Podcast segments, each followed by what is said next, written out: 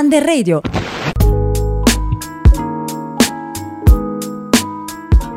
E salve a tutti e benvenuti nella nostra trasmissione. Io sono Vincenzo e sono qui con la mia spalla Cristian. Salve a tutti, oggi vogliamo parlare di un argomento molto attuale, ovvero dell'uso delle droghe leggere, dell'uso che i ragazzi ne fanno al giorno d'oggi e soprattutto delle conseguenze che può avere sia sulla criminalità nell'ambito economico, ma anche di come lo Stato può trattare quest'ultime. Saremo qui oggi con tanti ospiti che ci permetteranno di intervistare ed approfondire questo argomento. Adesso ci fermiamo subito per qualche minuto e ascolteremo la prossima canzone. Sono sotto la pioggia, come la prima volta, a cantarti nel blu, dipinto di blu, era la canzone nostra. E sono in bilico, fra impazzire e morire, perché lo sai che finirà.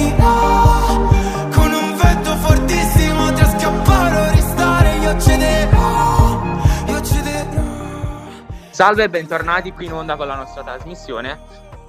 Siamo qui adesso con Giacomo, un alunno sempre della quarta C dell'Istituto Giordani Striano. Il suo argomento riguarderà l'ambito psicologico proprio dell'uso di queste droghe leggere. Partiamo subito con le domande. Ciao Giacomo. Ciao. Le droghe spesso portano a situazioni di certo non confortevoli se c'è un abuso di quest'ultime. Legalizzando queste droghe si riuscirebbe ad avere un equilibrio mentale per queste persone? Alcuni studi dicono che un aumento dell'uso di queste sostanze porterebbe a un maggiore sviluppo di disturbi psichici, in quanto queste sostanze vanno a stravolgere quello che è l'equilibrio nel nostro corpo, quindi causa degli stati emozionali anche molto forti. La scienza è divisa su questo. Alcuni dicono che l'uso porta a un aumento della probabilità di disturbi psichici, altri dicono che non è correlato, altri ancora dicono che è correlato a una predisposizione al disturbo psicotico. Molti studi che riportano che queste droghe portino anche a una minore attenzione, quindi a voti più bassi a scuola. Quanto influisce l'uso di queste sostanze nella psicologia delle persone? E di seguito porta sempre a instabilità mentali oppure no? No, non sempre, perché comunque il tutto è dato da una predisposizione al disturbo psicotico, anche se non è una cosa certa e ci sono ancora studi in corso. L'uso imperterrito di queste sostanze influisce nella quotidianità della persona? Sì, porta prima di tutto a disturbi fisici, non come altre sostanze più pesanti, se possiamo definirle in questo modo, ma può portare alla sindrome da ipermemesi, che può portare a nausea cronica, a vomito e a dolori addominali. Grazie Giacomo, ti ringraziamo per aver partecipato a questa intervista. Ciao, anche a te. Fregata a scuola, mamma già sapeva, ma va che parlate mi prendo una sbroccata. Ya, fino non c'entravo, ho lasciato stare quando ho visto una puttana. Quindi figlio di puttana, sta lontano dai miei guai. Non ti conto proprio no, ma gli dico ok, ma mi sentivo un po' sprecato a scuola, ya. Sempre all'ultimo banco, le formule non le so, ya. Non puoi dirmi di no, non distrarmi se poi quando parlo ti voto. Diamo adesso il benvenuto a Vincenzo e Valerio della classe 4C dell'Istituto Giordani Striano. Il prossimo argomento sarà parlerà di droga e carceri, quindi come c'è corrispondenza tra questi due argomenti. In questo caso partiamo da Valerio. La prima domanda è: l'utilizzo della cannabis è completamente illegale in Italia? Allora, l'utilizzo è legale in campo medico per alcuni casi esclusivi. A scopo ricreativo non è propriamente illegale fumarla, ma dipende dalle modalità di possesso. Cosa si intende per uso personale? Per uso personale si intende una quantità minore di 500 mg di principio attivo, però dipende anche da come è posseduta questa droga, perché se ad esempio imbustata in quantità specifiche, questa modalità di possesso appunto potrebbe riportare a delle modalità di spaccio e quindi potrebbe risultare lo stesso illegale, seppur la quantità è minore di questi 500 mg. Siamo subito all'altro intervistato. Ciao Vincenzo, lui viene sempre dalla 4C informatica.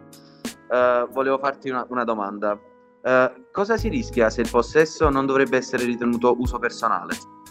Chiunque, senza avere apposita autorizzazione ministeriale che mette in vendita sostanze stupefacenti, è punito con la reclusione dai 6 o ai 20 anni, con una multa che potrebbe andare dai 26.000 ai 260.000 euro. Grazie Vincenzo, volevo farti un'altra domanda.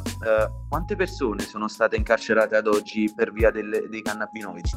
Già oggi i detenuti in carcere per droga sono per il 34% e non sono tutti grandi narcotrafficanti. Infatti nella maggior parte dei casi sono piccoli spacciatori o addirittura solamente dei consumatori. Inoltre il 25% dei detenuti è tossicodipendente. Facciamo ritornare la parola a Valerio per quest'ultima domanda. Quale potrebbe essere un'alternativa al carcere? Diciamo che io e il mio compagno avevamo pensato a proporre dei lavori socialmente utili per queste persone che, se si sono ridotte a spacciare, hanno evidentemente dei problemi, e magari dei corsi per reinserirli nella società e trovare dei lavori regolari. Grazie Valerio per l'intervento. Metti un po' di musica leggera perché ho voglia di niente, anzi leggerissima,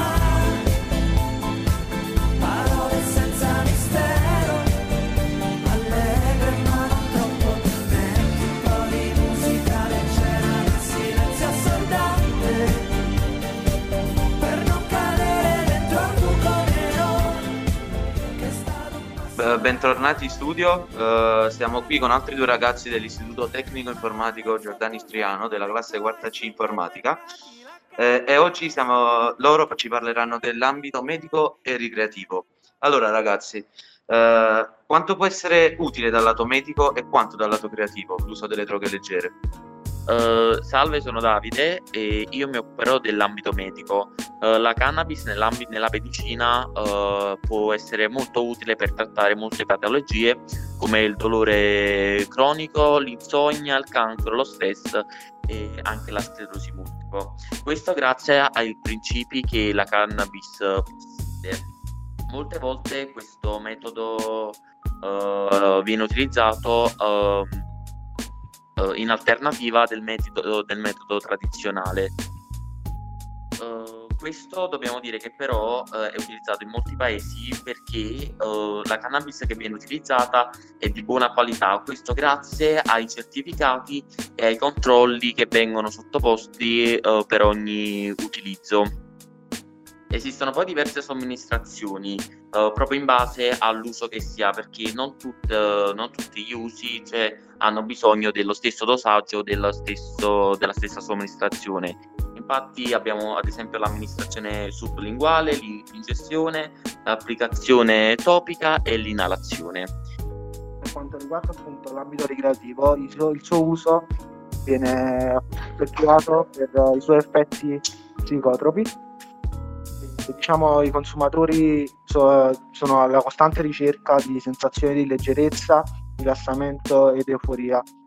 Solitamente se ne fa uso tramite vie inalatorie, però anche l'ingestione dei prodotti diventa diciamo, diventando un metodo più comune. I consumatori ricreativi solitamente cercano sostanze con alte concentrazioni di THC e cercano un effetto veloce e intenso. Ringraziamo Francesco e Davide e mandiamo la prossima canzone. Every word we can't take back, 'cause with all that has happened I think that we both know the way that the story ends. Then only for a minute I want to change my mind, 'cause this just don't feel right to me. I wanna raise your spirits, I want to see you smile. Diamo il benvenuto nella nostra trasmissione alla dottoressa Antonia Grandinetti, consigliera dell'Ordine dei Psicologi della Campania. Partiamo subito con la prima domanda, che riguarda proprio il nostro argomento, ovvero l'uso delle droghe leggere. Nel corso della sua carriera ha mai avuto a che fare con persone che non riuscivano a distaccarsi dall'uso di droghe leggere? Questo è un problema che noi in clinica ci troviamo ad affrontare frequentemente, la dipendenza dalle cosiddette droghe leggere. Ci tengo a fare una piccola precisazione che, per quanto riguarda la letteratura scientifica e quelli che sono i manuali di riferimento per le diagnosi dei nostri servizi, non esiste più la differenza tra droghe leggere e droghe pesanti. Esiste il grado di dipendenza, quindi negli ultimi anni però la dipendenza da cannabinoidi sicuramente è uno dei problemi più grossi che noi nei servizi ci troviamo ad affrontare, perché molti giovanissimi hanno una dipendenza da cannabinoidi che non è una canna ricreativa, come dire, consentitemi il termine, ma è un modo continuo di fumare cannabinoidi e non fumare neanche le sigarette. Poi le ricerche sul cervello, tutto il lavoro sulle neuroscienze ha un po' cercato di capire come funziona il nostro cervello nel momento in cui c'è un uso di THC e cannabinoidi, e si sono viste delle modifiche rispetto a quelle che sono dei funzionamenti cognitivi. Salve dottoressa, mi presento, sono Cristiano Notri, il copresentatore insieme a Vincenzo Minopoli di questa trasmissione. Buongiorno. La mia domanda è un'altra. L'uso prolungato di marijuana aumenta il rischio di disturbo psicotico? Le ricerche hanno evidenziato questo, che l'uso di cannabinoidi sicuramente può slatentizzare quello che è un disturbo psicotico. Molto spesso noi siamo coinvolti da quello che è il locale pronto soccorso psichiatrico per ragazzi che hanno avuto uno scompenso psicotico a seguito dell'uso di sostanze. In alcuni casi poi questa patologia comunque permane, si può slatentizzare un disturbo legato sia a un'irritabilità, ansia, sintomi un pochino più gestibili, ma anche un vero e proprio scompenso psicotico.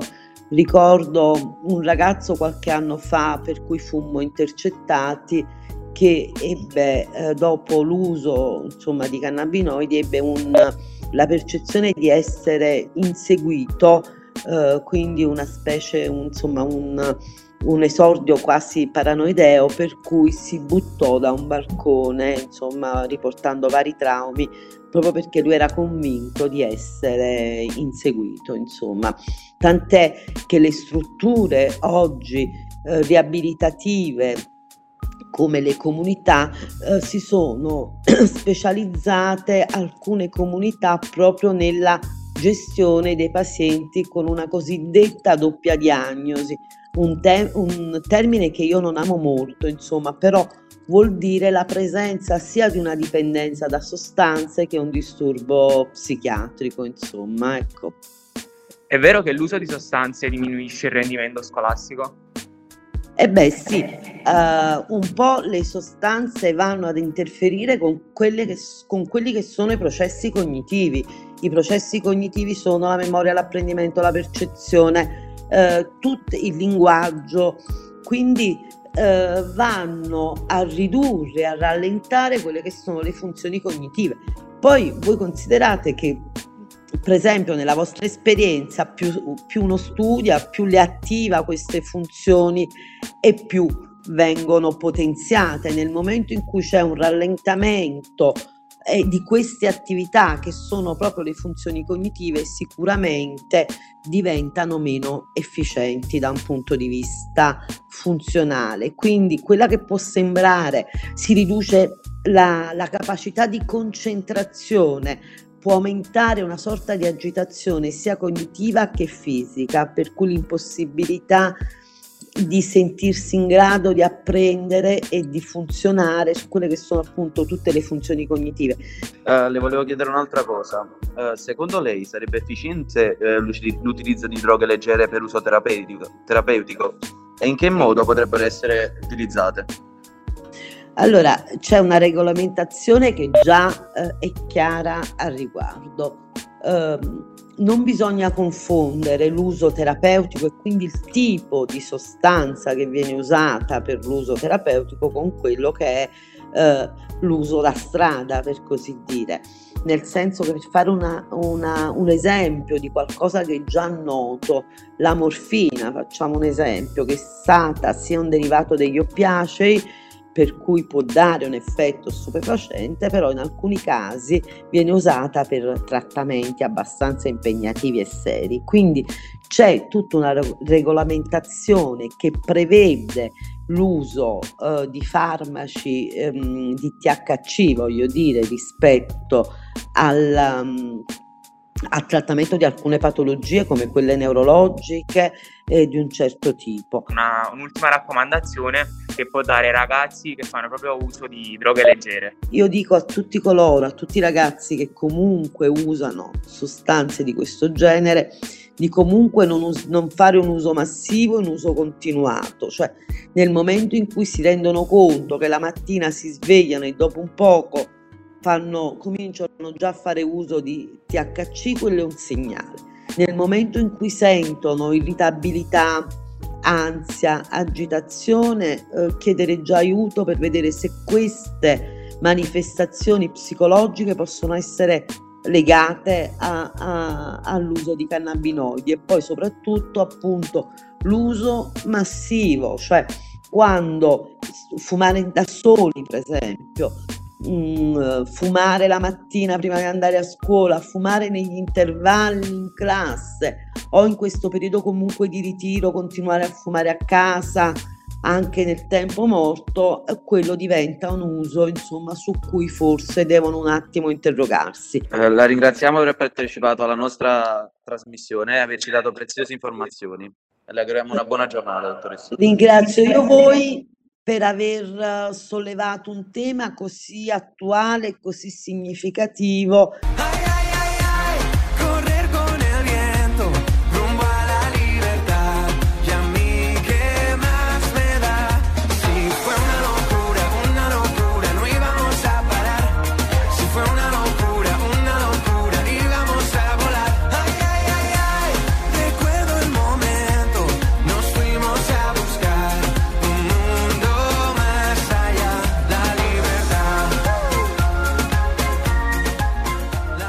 Ed eccoci qui, arrivati quasi alla fine della nostra trasmissione. L'ultimo blocco riguarderà i pro e i contro della legalizzazione delle droghe leggere. Siamo qui con Antonio, Massimo e Francesco, alunni sempre della quarta C del Giordani Striano. Ciao Massimo, partiamo da te. Puoi dirci un po' il tuo pensiero sul dibattito e le interviste fatte precedentemente? Buongiorno Vincenzo, grazie mille per avermi invitato. Io posso dire di essere pro alla legalizzazione della cannabis per quanto riguarda l'aspetto medico, del quale prima avete parlato, e sono favorevole soprattutto per quelle persone che hanno un forte bisogno della cannabis, ma ai quali per via della prescrizione medica non ne viene fornita abbastanza. Mentre per quanto riguarda l'aspetto ricreativo, soprattutto tra i giovani, non so ancora dare un parere esplicito, poiché per certi versi la legalizzazione ha dei lati positivi, in quanto porterebbe miliardi allo Stato e avrebbe come conseguenza uno spopolamento per le carceri e per i tribunali, ma allo stesso tempo ha degli effetti negativi, soprattutto se utilizzata da giovani, in quanto porterebbe, come detto prima con la psicologa,